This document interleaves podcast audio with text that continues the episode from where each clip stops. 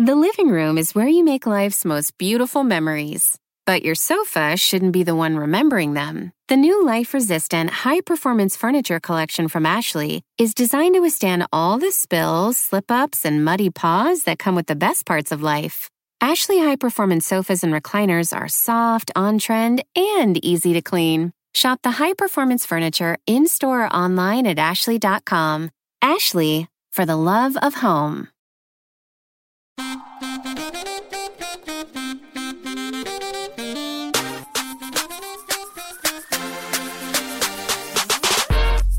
And we're back with an all new episode of Keep It. I'm Ira Madison III. I'm Louis Virtel, and on Zoom today, I am wearing, for some reason, a white sweatshirt I bought at some bar event. It has MGM on it, but the lighting here is also bright white, so I look like I'm in some. I'm trying out for some low budget Emily Dickinson movie or something. You always look like Casper. Okay, but today it's looking like literary Casper. So I look like uh, I'm, I'm writing poems to myself that I'm shoving in a cabinet. All right. Um, Emily Dickinson today. That's you. That's you. Yeah. You know what? I th- but not not not an Emily Dickinson that gets on Hulu. Is that what network that's on? no, it's on Apple, baby. I truly am not good at get, getting those organized. Um, Dickinson's cute. It's it's Hailee Steinfeld. I've seen season one. She's a fucking great actress. Yeah. Yeah. I saw season one also. Yeah. Yes. um, and you know it's it's it's just trippy. I here's the thing. I'm not I'm not really watching anything on Apple. Unfortunately, Can I tell you something? unfortunately, I, I I've because I don't know if this is just because of the sheer amount of television there is. So many shows I just need one season of. Like I will watch Girls Five Eva, but it's sort of like I got what I wanted out of the show already, so I don't need to continue with it. This is a mental block I have with a lot of television right now. You know, you get the initial log line, which you can tell why it's sold, and it's very good. And then you watch the show, and then we're done. You know, I guess this is why we have the advent of the limited series. is that because you think that these shows are too um half serialized? Like either they're not they're they're Maybe. not they're not like if Girls Five Eva was just sitcom each week like it was the same thing like a Frasier you know like I feel like we have I feel like we have a dearth of those shows on TV Yeah, but and of course, then we'll just get those rebooted too. So there's too much of everything. Okay. Uh, no, I mean, I've, I've, I think I've said this before. I miss, I miss the era of you just tune in, you laugh. I feel like that's why people like Abbott Elementary. It's you know, Yeah, it's you it's know, lightly serialized. You don't have to keep up with the narrative. Yeah. yeah, uh huh. and you can you can sort of just pop in whenever you know. Uh, and and I think I think we need literally more sitcoms. It's what I miss. I, I I just want someone to say bazinga at me, and then I go to sleep from 7:30 p.m. to 7:30 a.m. Yeah, you know, we just need Neil Patrick Harris um, pretending to be straight, making misogynistic jokes. Can I say something about Neil Patrick Harris? I root for his actually evil turn where he hosts like an Ellen's Game of Games type thing. and and it's like because I feel like he's one of these people who gays in particular are like, all right, we, we've had enough of you or whatever. And I would like him to revolt against that and just become like like the a nightmare gay in pop culture. Well, so you know, I was a writer and producer on Neil Patrick Harris's upcoming show, Uncoupled, which is Darren Star's new show. This is his first time playing gay and staying alive. okay, if you're if you're if you're Oh, at an age if you're a, at a multi hyphenate, okay. a multi hyphenate. if you're if you're at an age show, that virus is like ghost face. All right, okay. you get a phone call and it's like. What's your favorite scary movie? Longtime companion. uh the normal heart absolutely terrifying um yeah Julia Julia Slade in that yeah movie. so it's not his first time playing gay but you know he's playing gay in a romantic um comedy sitcom you know and i think people will be interested in how good he is in it um and just sort of how Oh, like good. it's something new for him he's he was also by the way very good in into the woods which i saw this weekend at new oh, york city I, right. Of course he's in it. Um, It was only a two week run, which um, I feel like people always forget about New York City Center encores because it's always just sort of like a two week run of, um, you know, a revival of so, sort of like a show that we haven't seen, you know, in years or something. Like um, Billy Porter directed um, a revival of The Life, um, which felt like the death. Um, but um, into the I love when you become somebody who wrote for Variety in 1947. Anyway. baby the, the the the show the show the show should have stayed dead let's just say that Okay, there we go. um The box office was not Bombo. Yeah. the life i saw no signs of it i don't i'm gonna i'm gonna stop beating this show to death uh I wish you would beat it to life. Yeah. So on today's show, we're going to interview, for the hell of it, another fucking legend. Sometimes when these people pop into the Zoom, I, Ira and I basically exchange a look, which you can't really do over Zoom. But Sissy Spacek showed up, and it was like, what is happening? Sissy Spacek is here, Oscar winner, uh, legend, uh, coal miner's daughter. I mean, there's plenty of things we could say about Sissy Spacek, and we get into those today. We also, for the hell of it, investigate a couple of Sissy Spacek blind spots we have. I watched The Straight Story and Three Women. What did you watch, Ira? i watched um badlands and Oh, great. um wildly enough i watched in the bedroom for the first time oh, I'm sure you lived. Yeah, I did. There are some moments in that. i did uh And of course, we get into In the Bedroom with Sissies, too. If you've not seen Todd Field's 2001 masterpiece recently, uh, you will be doing that after this podcast. And then also, we're going to get into Eurovision because, um, you know, gay people be talking. and singing and singing. You said that like Michigan Joe. Uh, Coming up next, Sarah Michelle Gellar and Courteney Cox. but first, a jig. Yes. All right, we'll be back with more Keep It.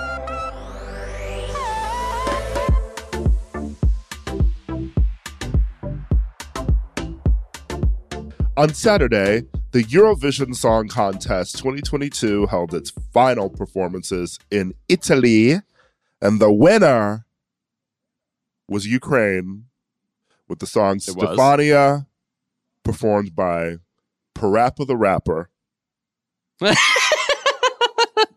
Did you know that it's the first song ever with quote unquote hip hop elements to win Eurovision? Which sounds like when you hear, oh, there's finally a, a female Latin cast member on SNL. Like, how is that possible? Um, hip hop elements. Uh, I'm using air quotes uh, because this truly was like um, Cypress Hill esque '90s white men rapping um, elements. I was going to say that is that is actually generous. I was going to say Snow Informer. It was giving a licky boom boom down.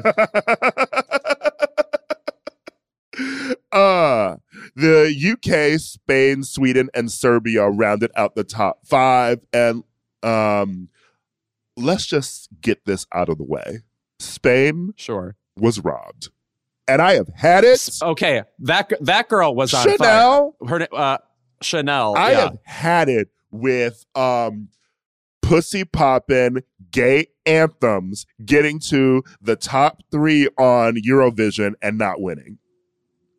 I feel the same way about Eurovision that most people allegedly feel about the Oscars, which is the thing I love never wins. Like I'm watching it and I'm like, oh, we're all we all love this, you know, gay ass pop music, right? And then gay comes in fourth. Yeah. You know, I get upset. Um, and then it, you, then then then it's this weird reminder that like straight Europeans love Eurovision too.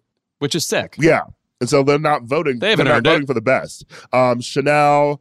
Um, I mean, this is We should say about this Chanel woman. So Spain's entry is this woman who is mostly an actress in Spain, Mhm. and she, uh, of course, like maybe most Spain entries in Eurovision, is dressed in like a spangled leotard with like a light matador touch in the coat.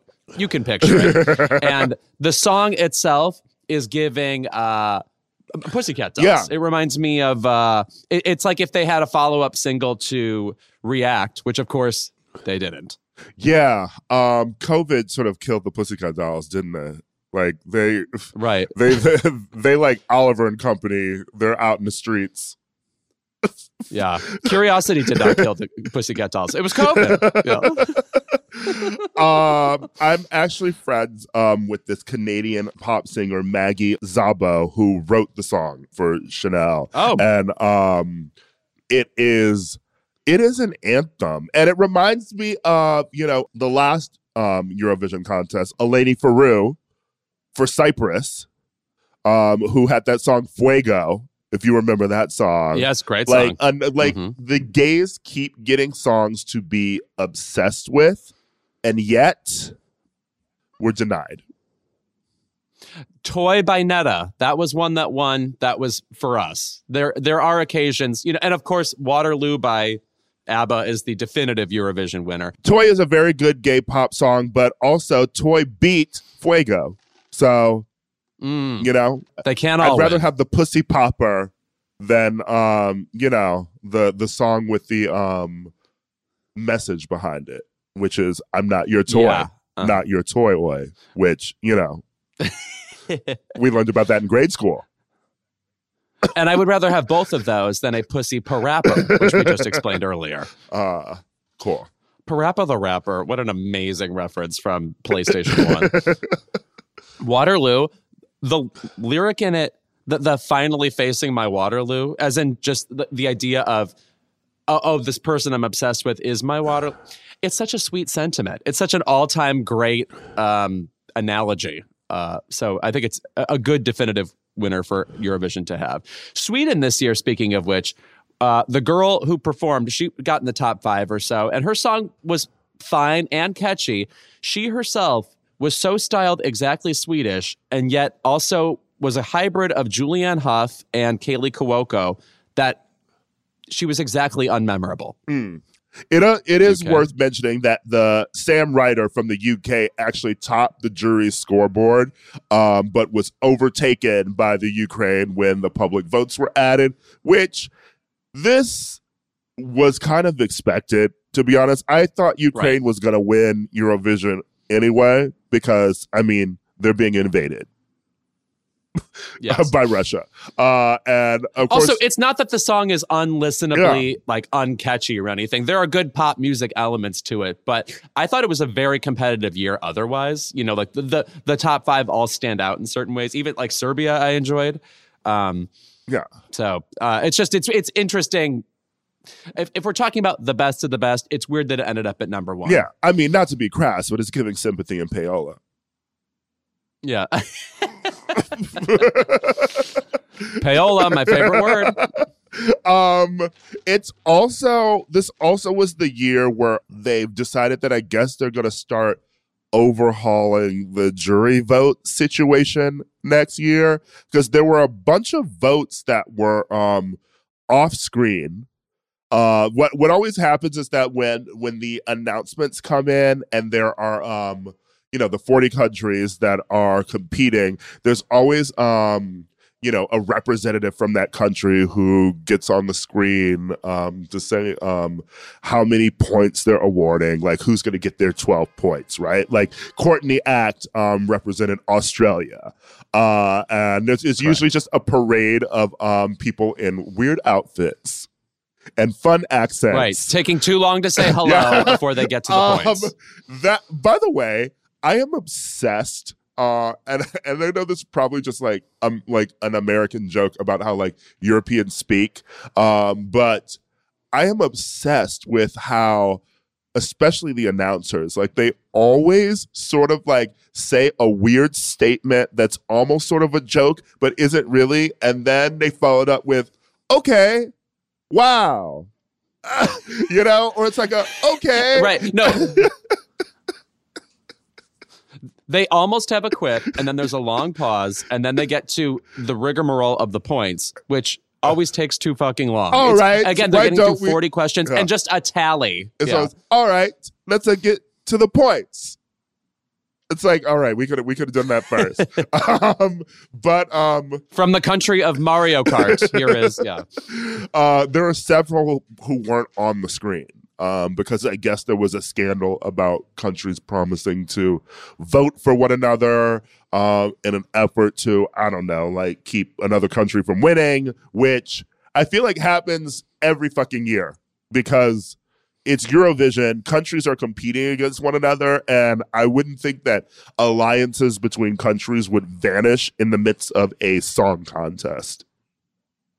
No, even though I guess, you know, spiritually that's what's supposed to happen. Like, let's just get together and love pop music and pick the best. But absolutely not. That's not what happens. Like, Greece and Cyprus are always voting for each other and stuff. Yeah.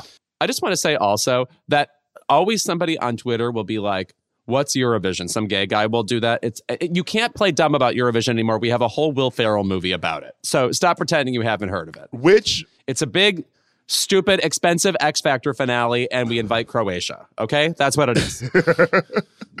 uh, and we tried to replicate it this year with the American Song Contest, which I did not watch. oh my god. Well, that makes you anybody. but Michael Bolton was in it. Macy Gray was in it. Yeah. Um. So, con- congrats to everyone. tried. A K-pop song won. Oh, okay, cute. And, Good and job. that's as much as I know about it. Kelly Clarkson hosted it, and listen, I I support her. Um, but I largely do not know what she does with her day. Um, if you ask me what happens on the Kelly Clarkson show, I'm like, I don't know. She probably sang a cover of a pop song from three years ago, uh, and then talked to somebody. That's exactly right. Um, no, b- because I'm friends with Matt Rogers, these clips are funneled to me as if I'm in a subscription service, and I'm not. Just yesterday, I watched Kelly Clarkson perform with Ann Wilson of and Hearts Ann Wilson, and they sounded great, wonderful. They always do an abridged version of the song, which upsets me. But um, Kelly Clarkson hosting the show, I'm always obsessed with somebody having a hit thing they do, and then for one year they're also stuck doing this other thing that's not a hit. For a while, Ryan Seacrest hosted this game show called Million Second Quiz, where people played trivia all night. You could watch it all 24 hours a day and he would host the prime time hour of it. You know, meanwhile he's hosting American Idol too or whatever.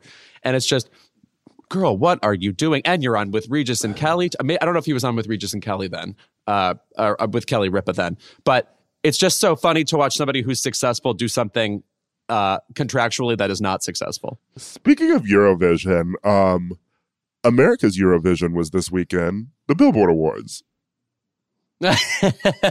My favorite award show because it's not about votes; it's about Sales. Well, have you seen the charts recently? We're just gonna we're gonna put that we're gonna put an award in front of that.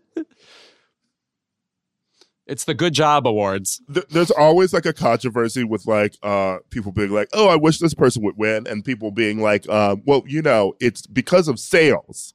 Yeah. they literally can tell them beforehand who won. Yeah. Just based on what's on the Okay, chart. you know who's not winning? Lorde. Doja Cat's winning everything. Right. Um, By the way, can I just say about Lorde that clip of her going viral, where like someone put together a smash, uh, I was a supercut, lol, of her shushing the audience as she sings either a cappella or sings something in a concert, and they're trying to sing along, so she's shushing them. Why don't more people in concert do that? I assume when people are singing all the words at you, you can't hear what you're singing. I'm surprised to see she's the only person to do that. I mean, Donna Summer said, "Shut up, faggots," and everyone called her homophobic for decades. So maybe that's why people stopped doing it, Louis. oh, okay. Um, Um, people really misinterpreted that as homophobic. It was supportive. Yeah. she was like, "Shh, I can't hear the lyrics to Bad Girls." Okay. I can't hear God, my one true ally. Yes. Um. Actually, I would say that like I've seen Rina Sawayama in concert like a couple times, and um, she does a funny bit um where she's like, "Are you ready to slay?" Like at the beginning of the concert, uh, and then like the audience is like, "Yeah," and then she goes, "Shh, shut the fuck up," and goes into her song, "Shut the fuck up." oh, that's cool. Yeah. All right. No, Madonna used to be hostile with her audiences. Yeah, too. I know. Uh, she didn't turn the AC on. Right, um, oh, that Sho- showing up three it hours late. Torture. Over the years, it became torture. Yes, yeah. That bitch is later. She was like, "You can't eat. You can't know where your friends are." Uh, yeah. That, that bitch is later than me to a lunch date. for her own concert. Okay, you're just sitting there, and it was even it was even worse when she started locking up our phones like she did for the Madame X tour. You're like, I don't even know what Right. time it is. Is it 4 a.m.? Am I still waiting for Madonna? The Billboard Awards are only uh, memorable. Truly forgot that they were happening. Um, Right. they're only I feel like being talked about now because um Megan Thee Stallion was stalked by Cara Delevingne. What happened? Have you seen the oh, clips? that's right. I saw. But First of all, Cara Delevingne. I understand this is what makes her a model. The resting look on her face really is demon. I mean, she, she's like a demon. I think Carrie O'Donnell tweeted that um Cara Delevingne needs an exorcism. Yeah, I mean, I think that's just journalistically accurate. Uh, She it is it is wild to me that this um, woman has um had so many wild moments in like pop culture uh and and still just sort of like does she still model Right. Or act. She was in that one movie. she was in suicide Paper squad Towns. which was um Suicide Squad. one of the uh which is the worst acting i've ever seen in Mm. my life um and she was she was in a um let's see she was in a relationship with ashley benson um the pretty little liar um slash also she Yes. used to play abby devereaux on days of our lives um which is why i love ashley benson so fondly um but they were like engaged at one point and i remember during covid they were um they were caught bringing like a um sex swing uh, like a sex bench into their house um Naughty. yeah Okay. you know great. naughty lesbians um but um I instinctively root for any woman who brings me Christina Ricci eyes uh-huh. Because she was so formative to me, and I believe in that. You know, resting angst, Mhm. which is important in actresses. I feel like we haven't had as much of that recently, but the the the thing that went viral, which is her standing around a corner peering at Megan Thee Stallion, and then later sitting behind her sitting next during to the show and talking she to her. was so, sitting next, sitting so next she's to her. peering around the corner like on the red carpet at Megan, and then she comes and like grabs the train of her dress and is throwing it up in the air. I guess so the photos look better. It also wasn't clear whether or not she came with Megan as her plus one, yeah, Wh- wh- which that's an interesting which. I think maybe she did, and then she was like, "Oh no, this bitch is crazy."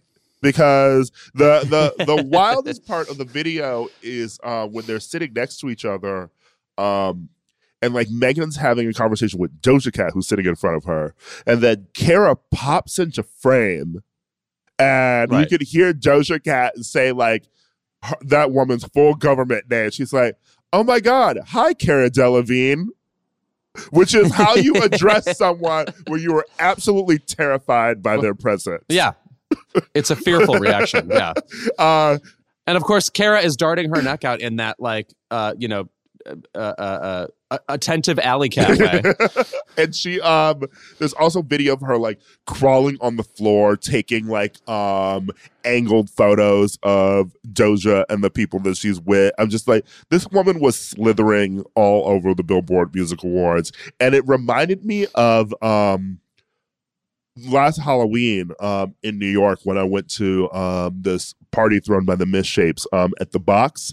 Um it was um Azealia Banks was one of the hosts of it, and she performed on stage. Um, and Cara Delevingne appeared on stage, wasted, taking like a mic, like trying to sing along the two one two, didn't know the words, and then started like licking. A song that is very Yes, wordy. and then and then started licking like Azealia's boots. That's too bad. Uh, Azealia Banks doesn't of that. deserve that. She is the poet laureate of our generation.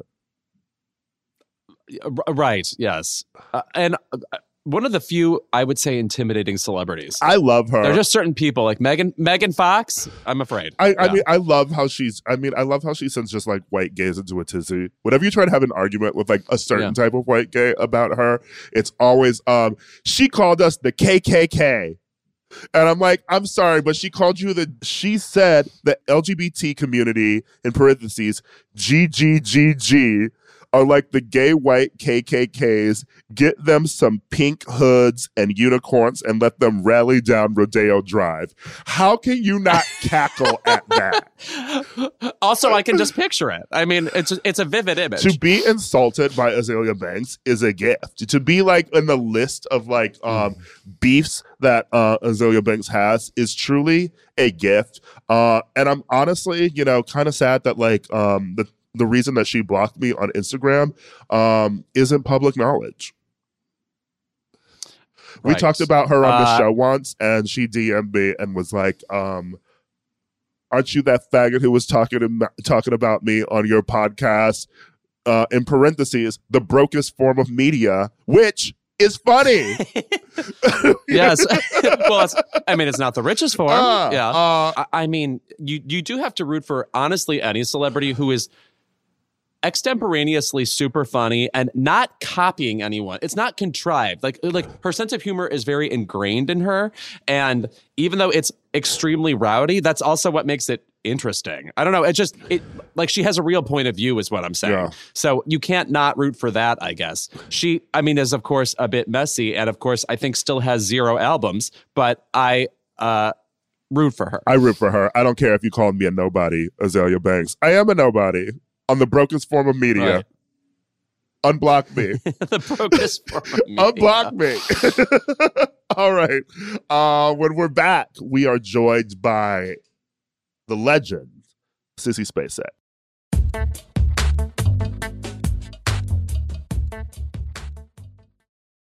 As a chef and a restaurant owner, I'm as meticulous about my cookware as I am about my ingredients. That's why I love Made in Cookware. Each pan they make isn't just designed to perform, it's crafted to last. As a mom, I love that I can trust Made in. It's made from the world's finest materials, so I can feel good about what I'm feeding my family. I'm Chef Brooke Williamson, and I use Made in Cookware.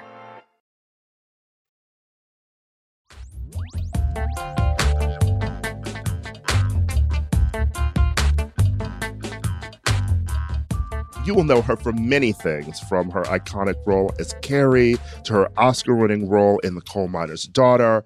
And you can see her next in the Amazon original series Night Sky. We're absolutely thrilled to welcome to Keep It, the legendary Sissy Spacek. In this, and I feel like in so many of your works, you're portraying, you know, a marriage going through something. You know, there's this, um, there's in the bedroom, uh, there's um, missing, which I guess you weren't married, but um, how have you been able to, I guess, make each relationship that you portray on screen feel different and fresh, especially considering um, I know you met your husband um, while making Badlands and you've been together ever since. So I feel like um, that must also come into play when you're, you know, um, portraying a character.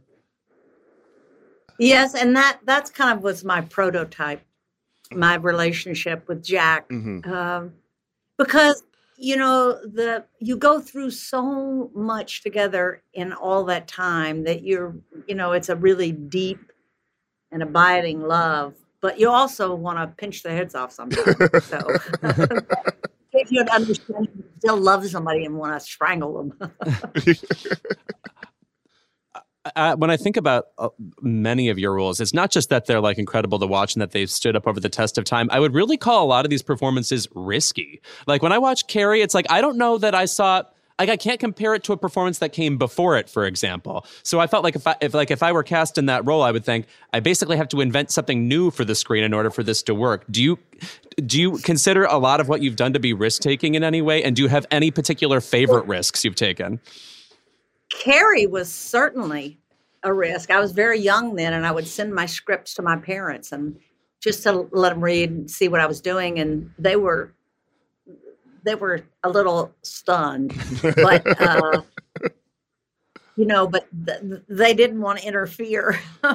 and who knew? I mean, it makes you work really hard because you think I, I, we all thought working on Carrie that it would either work or it would be the end of us.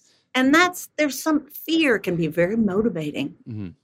hmm Oh, But I, I loved working on that. I, I learned a lot, uh, you know, because my husband, Jack Fisk, who I met on Badlands, was also the production designer on on Carrie, and I got into his research and um, and studied the Doré etchings of the Bible, and so I, you know came uh, kind of copied all of those facial expressions and uh, melodramatic facial expression, expressions of lions eating people, and so uh, you know it was fun. It's fun to do things that are a little bit bigger than bigger than life. Of course, I don't know if if this is like that. Uh, if Night Sky is is at the core of Night Sky is that relationship, and that so that's where we started from, and then we just hope that the other would unfold, Mm-hmm. and we'd know it. Well, I mean, speaking of working with Jack on um, Carrie, I mean, I know you worked just brief. You've mentioned that you worked briefly with him on um, Phantom of the Paradise, which was um, De Palma as well. Just from that experience and knowing De Palma like on set, um, how did you did you have any? Were you happy to be going into Carrie? Were you sort of like, oh, that movie? I guess it wasn't as well received as Carrie was as well. Did you have any trepidation about doing this role, or were you just very excited to be taking on like the Stephen King novel? Well, because I worked on Phantom of the Ter- Paradise, I worked as a set decorator. Mhm. And I may have been, I, my heart was in the right place, but I was like, oh my God, this is hard. I was not a set decorator. And um, Brian, but he thought of me as a really bad set decorator. and so it wasn't doing Carrie. And uh, I got a commercial that for that same day of the tests, the uh, film tests, and I called him and said, "Brian, what should I do? I got I got this commercial, and but I want to try out for the film." He said, "Do the commercial." I think I have a few expletives, and that really motivated me. I Mm. read the book the night again the night mm-hmm. before the tests, and you know that was mm-hmm. an interesting experience. But yeah, he held that against me. He didn't think of me as an actor. He thought of me as the world's worst set decorator.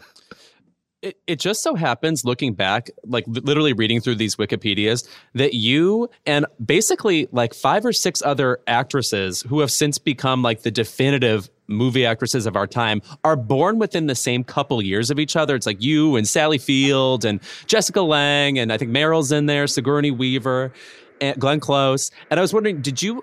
Throughout your career, feel a particular sense of camaraderie with these people, even though routinely you were nominated against them for Oscars, et cetera. Very much so. Very much so, camaraderie. Because they're, you know, now they're, they're actors everywhere. um, and and it wasn't such a large industry then. And I I didn't I don't think we felt because we were all so different. We didn't feel a, a competitiveness. And uh, I think, you know, when you either own a role or you don't. And if you don't own it, then it, you know, it will belong to, it, it will find its, it's like water finding its way down the creek. Um, and I've, a, and we were all very good friends. I, I played softball with Sally Field back in the day, uh, you know, in years in Los Angeles. And um, yeah, so I love being listen uh, put in that group of of artists. I really do. Thank you. Oh my God! Of course. Imagine if you ima- imagine not putting you in that group. Come on. Yeah. Yeah. Actually, as a side note, Sissy, uh, I wanted to tell you that I'm friends with Ronan Farrow, and when I mentioned that I was doing this interview, uh, he brought up that you are one of Mia's favorite actresses to watch on screen. Like she absolutely adores watching you in anything, and has for years. Oh my God! And she's one of my favorites. I was gonna say you you both actually have a kind of comparable thing where like you appear on screen and then I feel like some sort of transformation generally happens where you kind of get to shock us with power at some point. That's that sounds good. Yeah, no, I, I like to watch that. So she's she's really uh, she's really wonderful, wonderful actress. She's not working enough now, but it's it's hard. There are just not as many roles when you're not an ingenue. Are you somebody who ends up seeing like all the new movies coming out? Are you somebody who likes to keep up on everything, or do you kind of dial in and out of Hollywood from time to time? Since I know you rather purposefully went away, went away, don't live in Hollywood most of the time. Right, right. I, I, I dial in and out, mostly out. At this point, I have grandchildren now, preoccupied. But I, that's why I was so excited about Night Sky because of the the relationship and it's so rare to have a whole series to develop the characters and develop a relationship with someone that you've supposedly been married to for 50 years. But you've known each other for 10 minutes when you shoot your first scene. It's very bizarre but wonderful. Well have you found um at this point in your career then it is um more um just sort of exciting for you to do something like a night sky like a bloodline you know like a homecoming like a television series where it feels like you're doing a lot of character work in multiple episodes and then it it's sort of done as well. And it's less um i guess a big thing like a film. Uh you know that's i i it's it reminds me of the 70s in film. It was, mm. you know, low budget films. The director ruled. It was, you know, the art of it. Um, and it, it was really magic time in in filmmaking. And I think this is a really wonderful time for for television, especially for older actors. You know, because now films mm-hmm. have to be judged giant event. They need to be to get people out of their their bedrooms and their living rooms. the worst part about television is streaming television is that you work you give every episode just all of your blood you just you just give it everything you've got and then you like like oh my god you finish it. You're so excited about certain scenes, but you never get to like talk to anybody about it because then you get the new script and you you carry on. Uh, so it's grueling mm-hmm. physically. Um, but other than that, it's it's wonderful. It's it's wonderful that it's come at this time in my career because I've found so many really interesting roles. Uh, speaking of that, um, there's this uh, video by this uh, woman who goes by the name Be Kind Rewind, and she goes through uh, biopic acting in movies, and specifically Coal Miner's Daughter. But she talks about how in your career, and I think this applies to your new TV show too, you have found projects that split the difference between mainstream and auteuristic. You know, where like you get to you get to really. Convey like a director's strong and strange and different point of view, but it happens to a, a, a, a big audience gets to enjoy it. When you're picking a script, do you look for both of those things, like a strong kind of who's the director who's going to be doing this, how strange will it be, and yet accessible in a certain way? Well, you know, in in, in television, in film, yes, because it's all about the director. But in in television, it's really about the writers and the creators of the show. They're they're they're your fearless leaders. They're they're the ones who go from uh, they're there. They know everything, uh, and you have new directors come in. That that can be a little unnerving because you're having to you have two weeks to do an hour episode and you've got to work out all the kinks and you've got to develop a relationship with a new director. And it's it can also be wonderful because it it can it can kind of shake things up a little bit. But you don't want it to shake things up so much that it throws you off your your track. Um, it, it i really love it because you get to know people so well. You know, in a film, it's like six weeks if you're lucky, unless it's a big, Mhm. huge film like my husband does, all the big ones. Um, and you have, and particularly with people with masks on, you know, the end of the show, people take their masks off. They go, "Hi," It's like, who are you? well, hi. You just kind of have to roll with it. You and uh, you know, I'm I'm just I'm grateful to still be working and working with interesting actors and interesting filmmakers and uh, and in different genres. I I had that experience with um, with Carrie. You know, I thought, oh my God, this is going to be the end of me, and it wasn't. And it's it's still around here, like a hundred years later. There's always they're always tormented teenagers. yeah. Um, I, I think it's made me the success of that made me a little braver to do Hmm. things. I think that's kind of you know that's going to be a reach. I don't know the sci-fi. How do I relate to that? How do I how do I uh, you know what in my life can prepare me for that? Oh, I'm a human being. I'm just an ordinary human being who finds this thing in her backyard. And so I don't have to do anything. I just have to experience it. So I don't know. I don't know. What was your question? no, that I thought I explained it well enough. Yes. Yeah. Yeah. Uh, Louis brought up Coal Miner's Daughter, and I just recently saw this interview with GQ you did where you were revisiting your iconic roles. And you talked about how that role really sort of stuck with you because you liked doing the accent, you had the band around, you really sort of loved being Loretta Lynn, and it was sad when it was over and you couldn't go back to being her.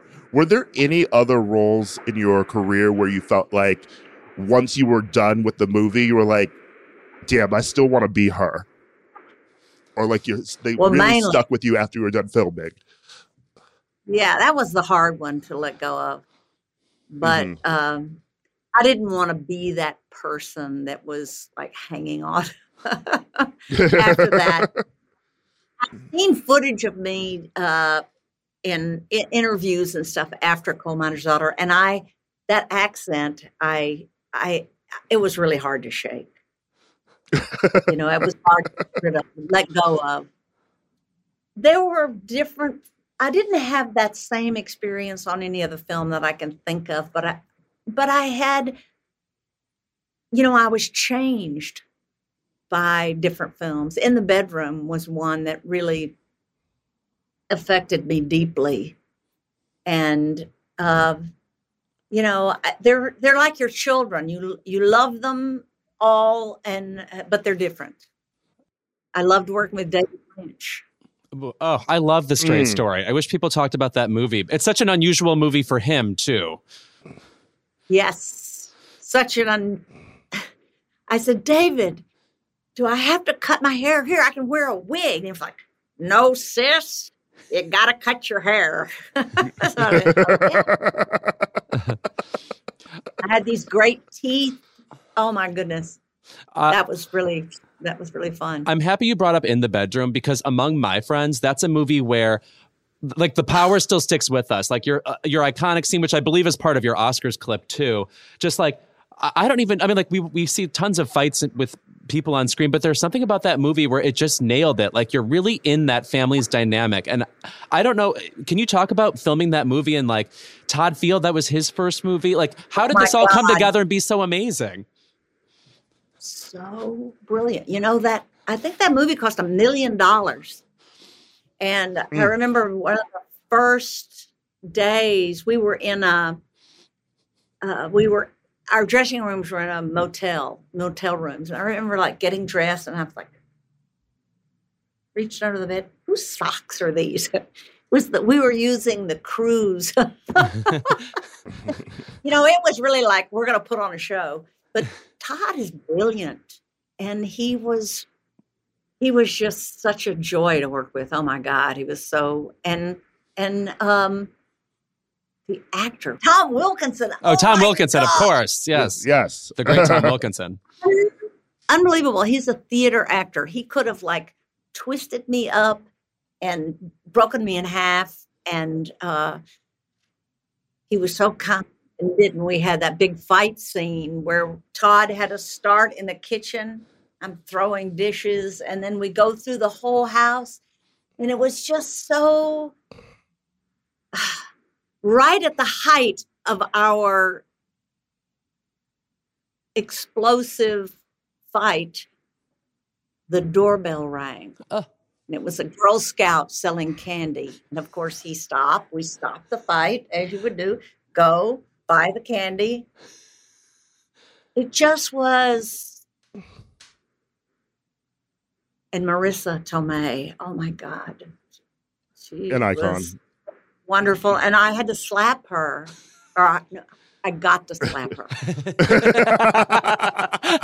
thought, oh my God, I was slapping her with a backhand, which is just horrible, just, you know, so dismissive. And I took my rings off I didn't want to hurt her. But God, she was, she's spectacular. And Tom, Tom Wilkinson, if you're listening to this, I forgot your name because I'm old. I'm ashamed of um, I mean, we all obviously, you know, like know so many of your iconic roles, uh, but I feel like people are always stopping you to talk about, you know, like, you know, Carrie or like, you know, film fans like Love in the Bedroom, Coal Miner's Daughter. Are there roles of yours um, that you feel?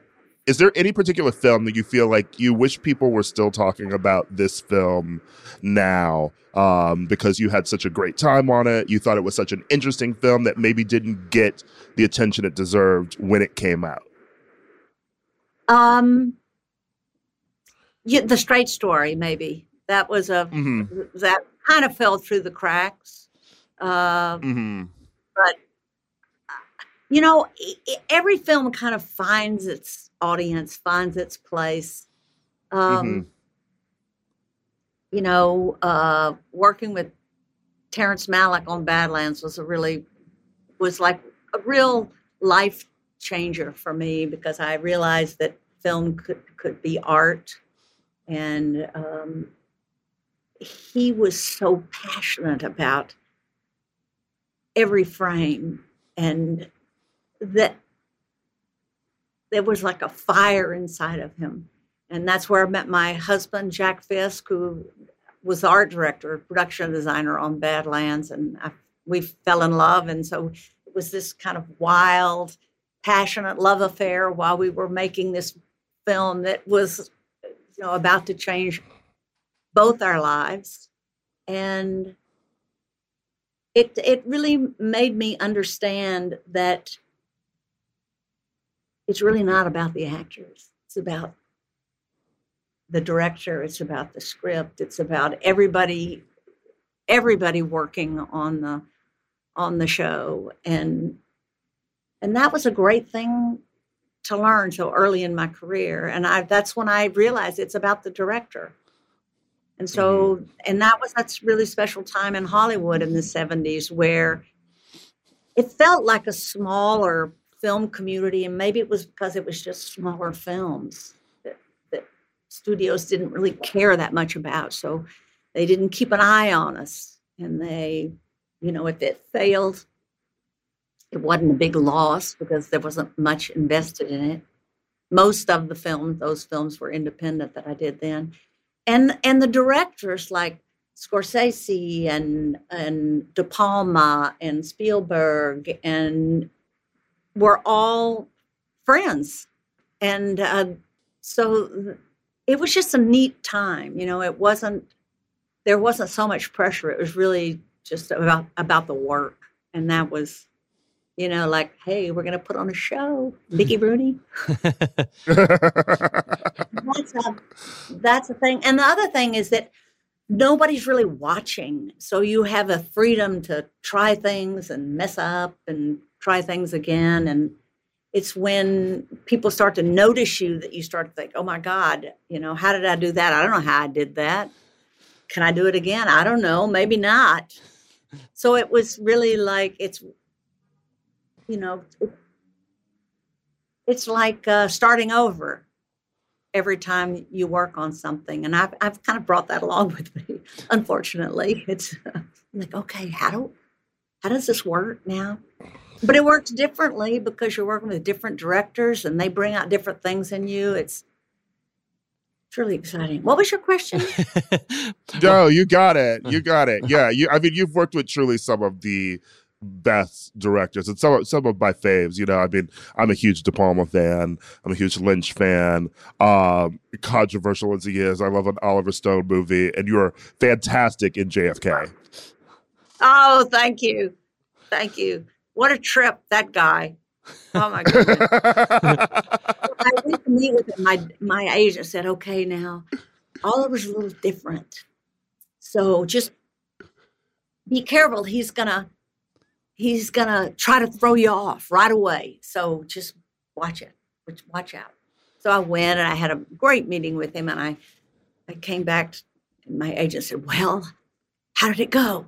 I went, "It was great." He said, "Well, did he try to pull the rug out from under you? Did he pull anything? And I said, No. He said, Well, w- what happened? I said, Well, he said, So what was the first thing he said to you? Hi, Sissy, I hear you want to rewrite the script. And I said, No, just my part. so great. He was, he, he, he, he, I didn't know enough to be intimidated and I think that was, you know, maybe maybe that was it. Well, I will take. Your, I loved.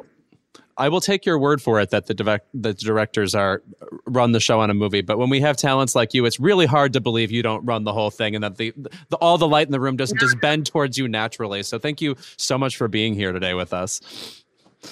My pleasure. I enjoyed it so much and I love the show yeah. too. And I love you and JK together. What an awesome pairing we get. Yeah, it's he's, it's he's quite an individual. Oh yeah. no matter what he calls for, he's like he's in it to win it. He's great. Love him, yeah, and I'm so glad. I love that. Joe. Thank you. Of course. Yeah. I mean, it must be, uh, yeah. I mean, it's amazing this point in your career still getting to work with like exciting actors who you haven't worked with before, like J.K. Simmons. So uh, congrats. It's a great show. Night Sky premieres on Amazon Prime Video on May 20th.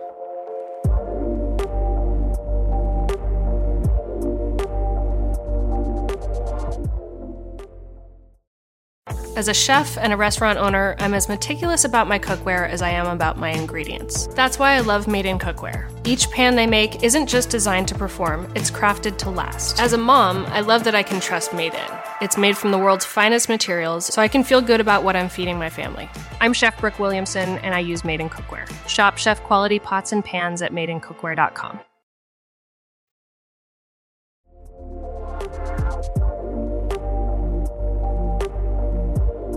to prepare for our lovely interview with the icon, uh, Sissy Spacek, we went back to watch some of her films and discovered some of our own blind spots in our filmography. Uh, I love when we do a blind spot segment because I always get to watch a movie yeah. that I've either randomly missed or something that I've always been meaning to watch. Um, and m- my blind spot is so weird because uh, it's in the bedroom, which I would have thought I'd seen in 2001 when it came out, specifically because I was in high school then. And I feel like in the bedroom was definitely maybe for our age group, maybe you had this similar um sort of situation happening, Louis. But I felt like the kids who were like into films at my high school, like this was uh-huh. a movie that they started talking about. Like there were certain films between 2000 2004 that like you know like the kids who were like not just like I'm going to the movies to see a movie. The kids who were like I like cinema would like start. Oh, see, no, I did not know anybody like that. I had to invent that for oh, myself. Oh, really? In 2001, I, I, I went with all my friends to see things like Rat Race or uh, Too Fast, Too Furious, or whatever was happening. I year. went by myself, but then like you know the the art um the art nerds that I was friends with, like on the weekend, like we would watch Pi Oh, but by the way, okay, this is a specific memory. Now I'm thinking of my girlfriend Elise, but people our age would have DVD collections, you know, that were about 15 deep. And they all, at least I'm, I'm thinking of my friend, but this is something I would see over and over again. They, they all had this like moody, dark whimsy about them. It was movies like Pi and Donnie Darko Yes. and Requiem for a Dream. Requiem for a and Dream Virgin Suicides. Was yeah. constantly being watched by these fucking people. And I was like, by the fourth time someone was like, let's put on Requiem for a Dream, I'm like, this movie makes me want to slit my wrists. It is not a fun time. uh, I, I am not the same after watching what happens to Jennifer Connelly um, yeah, it's it- Anyway, in the bedroom, as in the bedroom is, uh, is one of two movies directed by Todd Field. It's that and Little Children, which is a masterpiece. These are both quote unquote domestic movies. They uh, take place in smaller towns, and Sissy Spacek gets a yeah. I would compare it to Esther Rolle, the smashing the uh, plates on the ground sort of uh, uh, version of Cacophony, and it is it, it really is a fabulous drama. It really is. And I would say that drama is the correct word for it. This is this is like drama that feels a bit more realistic than you you know sort of like what I'm drawn to like like a melodrama. It's not giving Sirk Yeah, uh-huh. you know it's not giving Todd Haynes um this is um it feels it feels more quaint it feels more lived in um and even though you can sort of see that like something you know some something something bad is about to happen. Um it, it has like the melodramatic turn you know of um nick stahl um getting shot in the head um by marisa Right. tomei's baby daddy. But after that you know it doesn't go into sweeping melodrama. You know it's still it, it um you just get sort of like the human element of this tragedy. Uh and I actually did not see that coming. I actually thought, um, I actually was thinking maybe it was going to veer more towards like a melodrama. Uh, I thought if there were a melodrama, um, they would have killed the abusive baby daddy, and maybe like I thought they were going to Yeah, kill the abusive baby daddy, and then like Sissy Spacek and Tom Wilkinson were going to help cover up a murder. Uh, and I watched Nine to Five recently, so that's yes. uh, they don't they don't murder him in that. But anyway, Uh, but this was wow. It was really, really fucking good. And I'd seen uh I'd seen Little Children before. Um so I'd seen um Todd Field's work. Um and um it was just really sort of um a beautiful film. I mean, I, I don't know. I don't know what Yeah, else to great. say about it besides the fact that it's just like well written, well directed. Um, they Sis, Sissy and Tom Wilkinson are just sort of like uh, an amazing um, duo in that film. We were talking about that when we interviewed her, you know, sort of like how great she is Mhm. with um, the leading men that she's gotten to work with um, over the years, you know, like a Tom Wilkinson and, you know, J.K. Simmons on Night Sky. And um, I have enough class that I did not ask her about working with um, Christopher Walken on the film Blast from the Past. But I really wanted to. oh my god, a movie uh, again, a movie I've seen like thirty times and I can't explain why. um, uh, I watched The Straight Story, which is a movie directed by David Lynch in the late '90s. That feels very out of step with a lot of what David Lynch does, which is it's never going for absurdity in any way. It's not even like The Elephant Man, which has a sort of gothic feel to it. It, but it does tap into David Lynch's transcendental meditation brain uh, and in fact goes it, it's about a guy who takes a trip on his lawnmower through iowa up to wisconsin to see his dying brother and it's it's really as simple as that. Richard farnsworth who um, also great in a movie a jane fonda movie called comes a horseman in the 70s he is the star of this. And sissy spacek plays his um, daughter who she has she has like a sort of speech impediment where she talks in a sort of hiccupy cadence, and they say she's intellectually disabled, but they don't really get into it. Um, man, first of all, as somebody who went to the University of Iowa, no movie set in Iowa is more beautiful. And I'm looking at you, Field of Dreams. You're in second place. uh, they they really sell you on the beauty of that state, and as they should, because I think people think of Iowa as just flat and you know drab looking when no no no no that's the rest of illinois Hmm. because illinois has chicago in it we really give that whole state a pass no illinois is not not I- cute iowa I actually don't think of Iowa. Okay well get on it. Um but um the music in it is so lovely. It's it's it's just one of those things where we made a really auteuristic strange guy make a kind of conventional movie and because he's so committed to his brand of um, artistry, it ends up being this transcendent film. It is so so good. It might be. It's not my favorite David Lynch movie. That would definitely be Mulholland Drive, Yeah. but just excellent performance. It'd be weird if it was, but Yeah, I mean, I right. fucking love David Lynch and um, Angelo um, Badalamenti um, did the score for this, and they've worked together since Blue Velvet. Um, and it's so weird to know you're watching a David Lynch film, um, and to hear Angelo's, you know, score start up, you know, which is evoking Blue Velvet, is evoking Twin Peaks, and then come into this film. And even the beginning Yeah. of the film seems like okay, you know, like it's it's not uh you know, there's not grotesque characters in it, but the characters feel more more human um than sort of um you know Hollywood fare, you know, like they, they seem like real people from the Midwest. So you're Yes. like, oh, you're gonna get some Mhm. like Midwestern oddities, and you get a bit of that, but you really don't veer into anything that you sort of really know David Lynch for. Um, and it's No, there's one character in this movie who he runs into while he's driving the lawnmower. Who this woman hits a deer and she gets out of the car and she starts screaming, "This is the 14th deer I've hit in three weeks or something." And it's meant to be, I think, a shocking, a joltingly comic moment, which does remind me of Twin Peaks a little bit. But even that, it seems like a real person. Her exasperation is real. It, you don't leave it thinking like, "Oh, that was you know."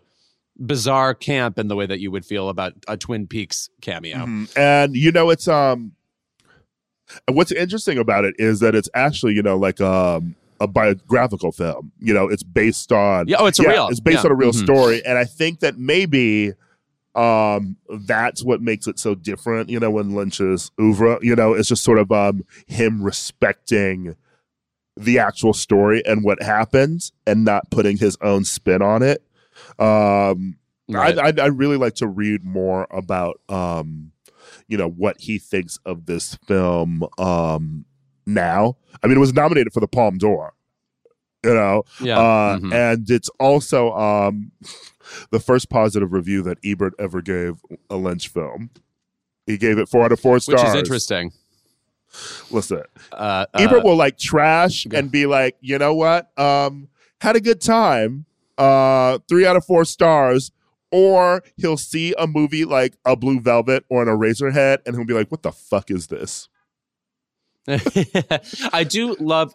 I, I, I was just missing Roger Ebert recently. Like, if I'm watching a movie from you know 2012 or earlier, I tend to read his review again, and the, the the zest of his writing, the unpretentiousness of his writing, but I do love his weird sticking points, like his whole thing about video games, how they could never be the the, the level of art that cinema is for certain strange criteria he put together, but um, good. I, I, I like a codgerliness about my film critics. I think it was Disturbia, the movie that I saw in theaters with Roger Ebert.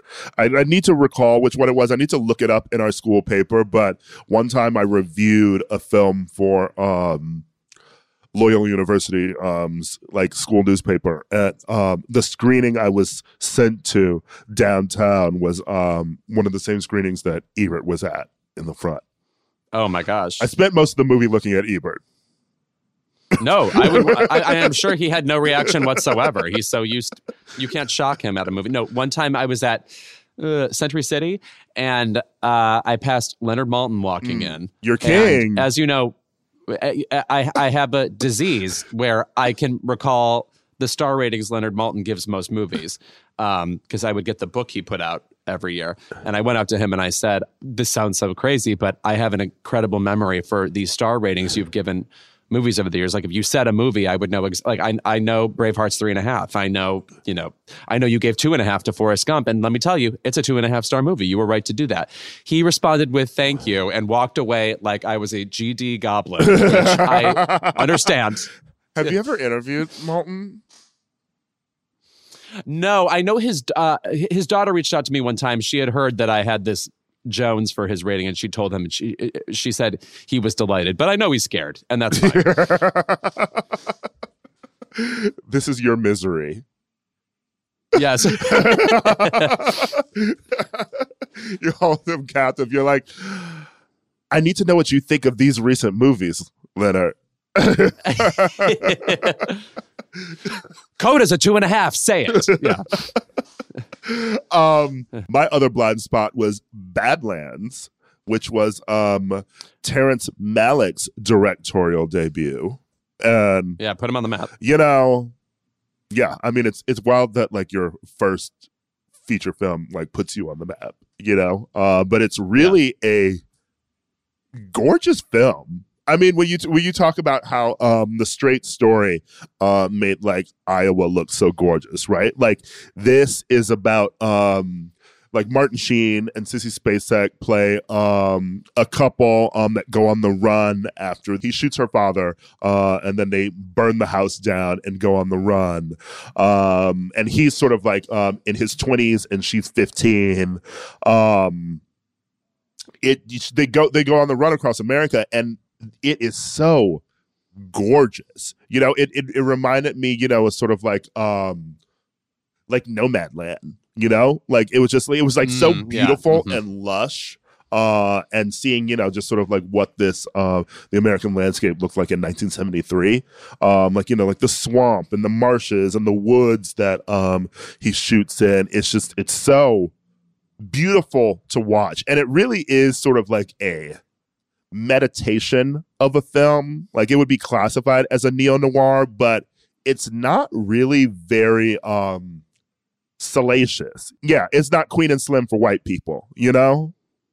Uh, Which I'm always I'm, I'm always needing. I'm like, can we get the queen as for like white people? I want to say also about this story in the in the movie. It's about the the, the killer Charlie Starkweather, which his he's probably more, most famously chronicled on the Bruce Springsteen album Nebraska, Mm-hmm. which uh, there's a there's a whole song about him, and like that album is about the you know, the, the grimness of being in Nebraska in the middle of the country and you know being alone with your disturbing thoughts and things like that.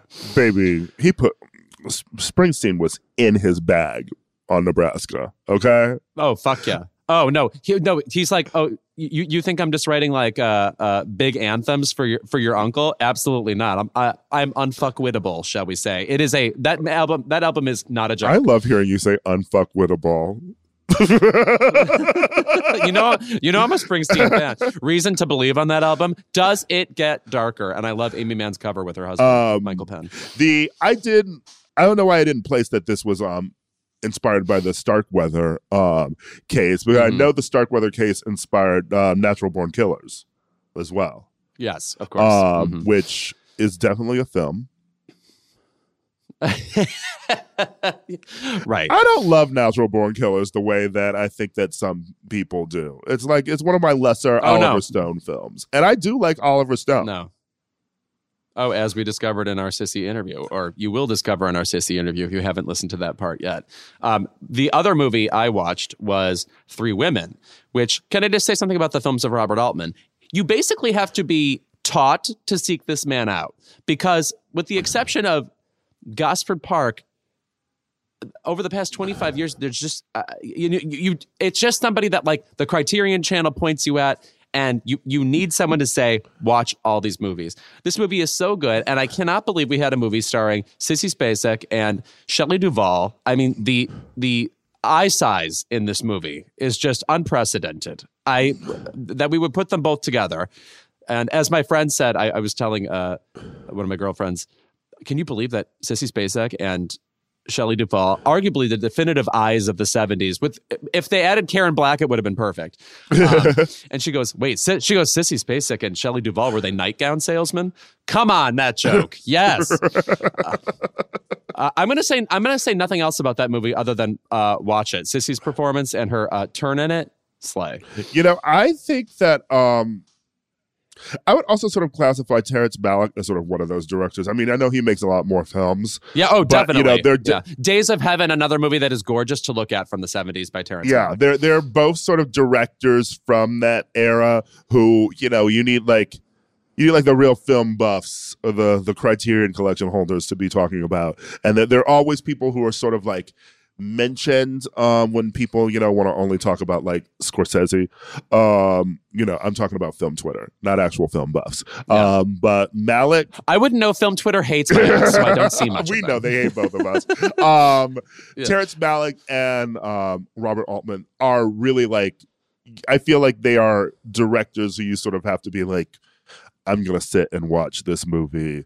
You know, you sort of have to. I agree with you. Sort of to teach yourself to watch them. I mean, like I saw recently, um, a Hidden Life by Malick, uh, which is you know about uh, you know an Austrian farmer um, who refuses to fight for the Nazis in World War II. Uh, I watched it because um, one of the actors in it is Franz Rogowski, um, who's just in this great gay film that I just watched, um, Great Freedom. I don't know if you've seen that. Mm, Uh, no. um, it that movie was about how it was like illegal to be gay um, in like um, post um, Nazi Germany, and like people would be locked up for it, and it's it spans him over decades, um, being locked up um, repeatedly, um, and sort of like developing relationships with different men in prison. Uh, it's beautiful, and I think um, he's regarded as like one of the um, sort of best. Um, German actors sort of ever. He's great. So watch A Hidden Life if you haven't seen it. But um Altman and Malick are definitely um people with a lot of blind spots. I have I actually haven't seen Three Women.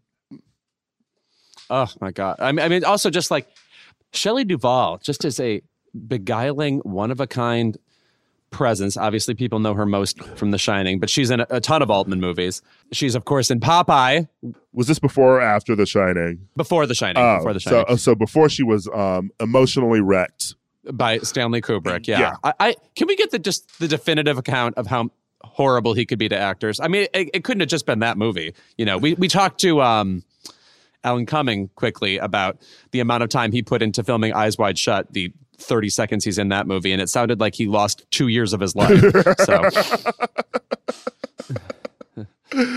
uh we need a film like that um Hitchcock film which was you know supposed to depict his relationship with Janet Leigh. Uh just I would like to see Kubrick. Who would play Kubrick? Adam Driver? oh, now you said it. Wait for it. He'd gain weight for the role, definitely. Yeah, I feel like he has the like steely face, you know, and like the the wispy sort of hair. Uh the intensity too. Yeah, yeah, yeah. Or Leo. No, Adam. A- You, Adam Driver. You know he's going to have two two Oscars, and I'm going to say 15 years. okay. Um Check back with me then. uh I would say him or Leo. oh well, I mean, if Leo wants to do it, then he'll Who do plays it, so. Shelley Duvall? Oh, now that we should be able to f- figure out. Mia Goth, done. Mm, okay. I, I love it when I know. there we go. uh and you know what? She's perfect for the role because, you know, she's expecting a child with Shia LaBeouf.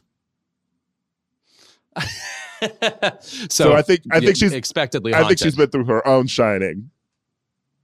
Right, right, right, right. She she she's she's done some running through some hedge mazes, if you will. Okay. Yes. Her mind's in Disturbia. to bring up the movie I talked about earlier. Disturbia. Can I say about Disturbia quickly, and then we'll move on. I, I actually first a movie that is just Rear Window. It is, I think, entertaining enough, and Shia LaBeouf is really good in it. Does that bastard that they're that they're whose house they're looking into? Does he not have fucking alligators in a pit or something over there? Come on, obviously you can't do that. um, you know, What is it in here? It's like Devil in the White City. It's also like a discovery zone. Like, what is happening in this house? um, first of all, Devil in the White City. Um, I worked at Borders in Chicago um, when we were in college. Um, yeah. the chokehold that that book had on people. Everybody Oh, yeah. was reading Devil in the White City. Uh, I can't believe an adaptation hasn't come out yet. I think there was supposed to be one. I forget if it, it might have even been Leo that was attached initially. Of course, can you believe it? But, but like Psycho Intense guy, ta- he signed up. Yeah. I mean, it's just one of those books where I feel like even people who don't really read books that often, like everybody was fucking reading Devil in the White City. But um no, people would just show up to a Borders and shrug and say, "This is the book I'm supposed to have." yeah. uh and as a, someone who worked there, you know, like you'd always get um different variations of the title. White Devil Oh, in the right. city. I'm, I'm I'm I'm looking for the Devil book. You're like, Ba- babe, babe, White Devil in the yeah. City. Yes. My favorite White Devil, babe. Next week we'll talk about how Babe was a white supremacist pig. The sheep pig. Yeah. Guess guess guess what, what guess what wool he was wearing? okay, the It was a robe. the great farming theory is what Babe wants Yeah. to teach you about. uh, but Great farming theory. by the way, uh, the evil neighbor in Disturbia was David Morse, who uh, right. Crazy role who for him. I just saw on stage in How I Learned to Drive. He plays the um, uncle um, who sort of you know like molests um, Mary Louise Parker in Paula Vogel's How I Learned to Drive. By the way, I've decided about Mary Louise Parker that one, I will be seeing this production. Two, I it, when she is in a play, I like follow her around the country fish style. Um, I think she is that one of a kind and worth. She is. She. I mean, I feel like she's the. um She's a. She, it's, it's weird that her, she and Sam Rockwell are um both on Broadway at the moment because I feel like they're very similar as actors. Like at Yeah. least to me in my heart, you know, they both have a weird quirk. Uh, and I would also follow them both to the ends of the earth, you know? And you know how many fucking movies I've watched where Sam Rockwell plays a white supremacist just because I love him? I watched that movie Right. with Taraji No, and that commitment. wig. Oh my god, I forgot all about that movie. No, no, Mary Louise Parker is like the Yale of Sandy Dennis's, Mm. who is in a poster behind me. You know, they've got the ticks, they've got the neurosis, but it's also soulful and also fucking real. Like you're, you're. There, there's just something about the way she expresses herself where you're getting a full person immediately, and uh, also, of course, it's a Pulitzer Prize winning play. I should just see it. Well, they just extended it, so you should go see it. exactly. Yeah. All right, New York, I'm coming. So. D- d- uh, Watch out. That's it. Yeah. I'm always obsessed with on Twitter when they're like, uh, they, they somebody will be like, they make fun of gays who say they aren't ready for us this summer, and then oh, they're not ready for you in your shorts and a Honda Civic. Always so funny. Yeah. Ty T's not ready for Louis. it could. It's it's specifically ready for me. Everybody looks like me. Uh, all right, when we're back, keep it.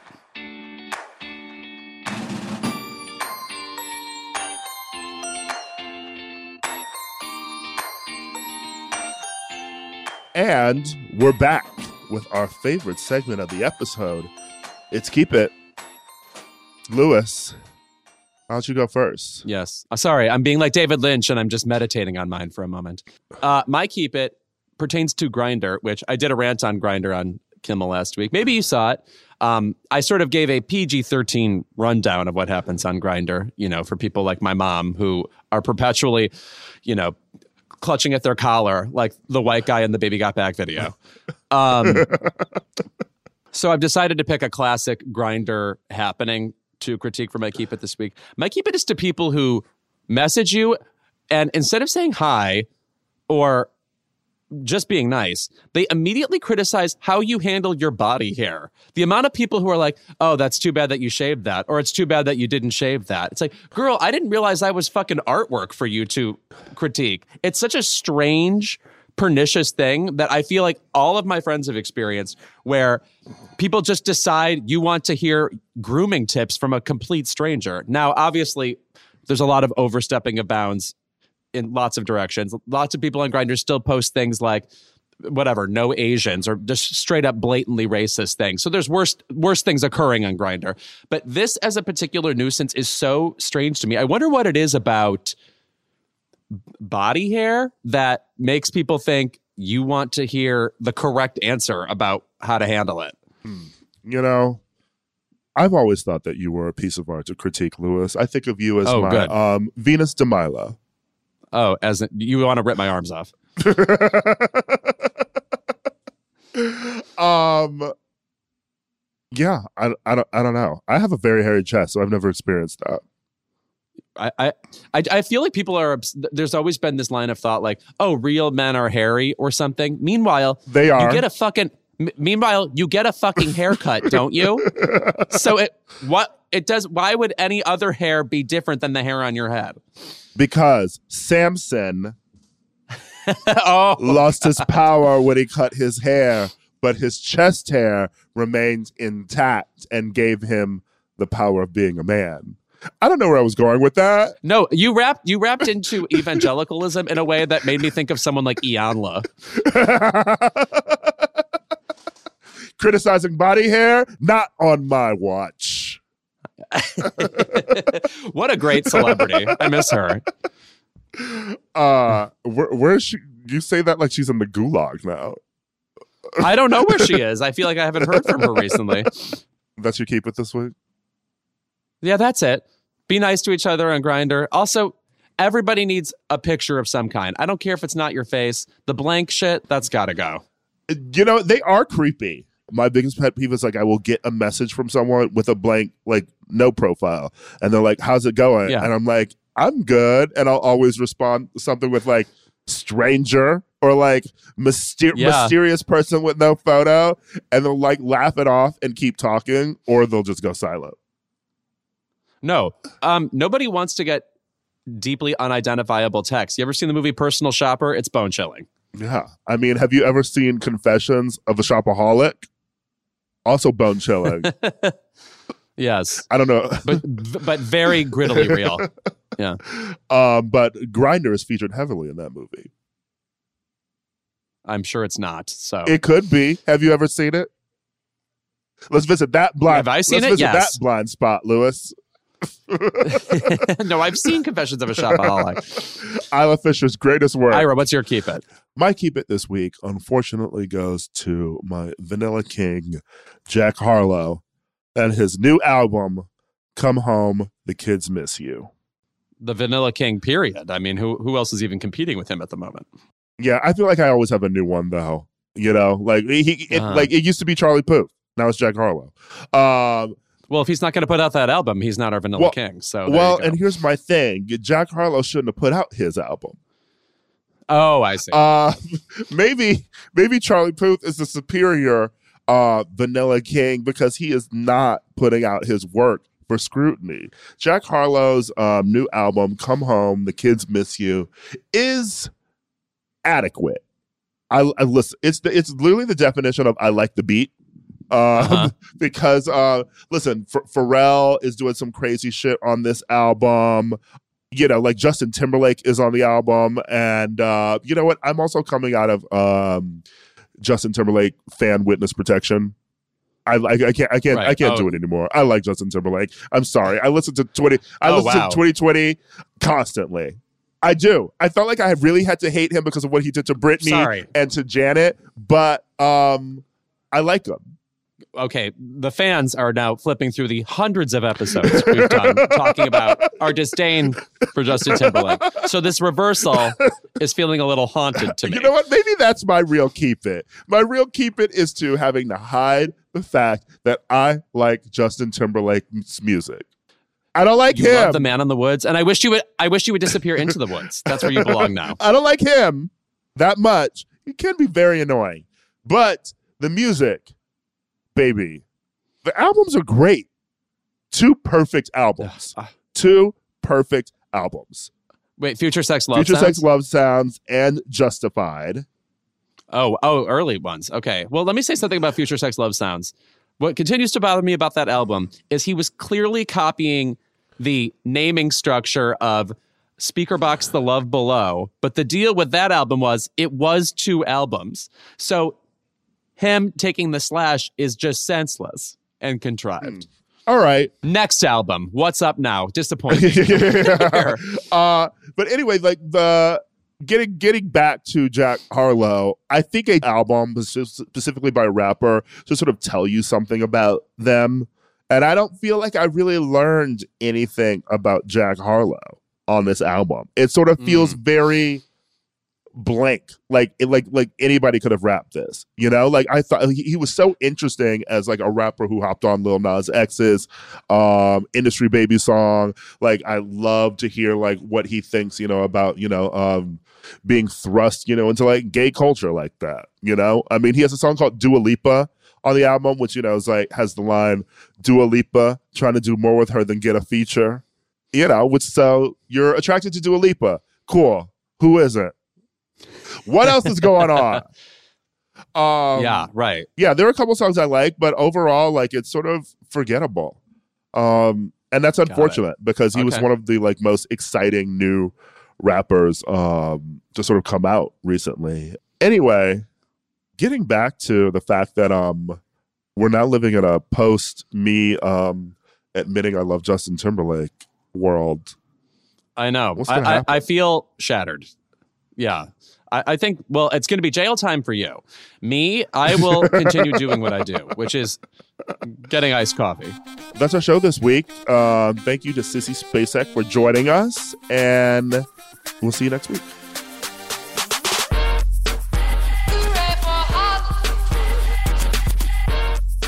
Keep It is a Crooked Media production. Our senior producer is Kendra James. Our producer is Chris Lord. Our executive producers are Ira Madison III. And Louis Virtel.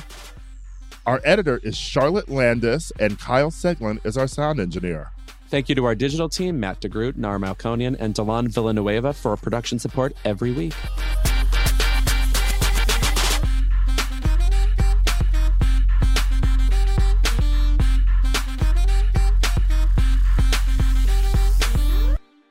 When it comes to scents, you should pick ones that smell like, well, you. Target gets it, which is why they offer a range of personal care products with fragrances for everyone. Be true to floral you with Dove Peony and Rose Body Wash. Live your fresh life with Degree Ultra Clear Deodorant. Express your decadent side with Love Beauty and Planet Coconut Shampoo. This spring, choose care that brings you joy beyond labels. Pick up new favorites at a Target near you or online at Target.com.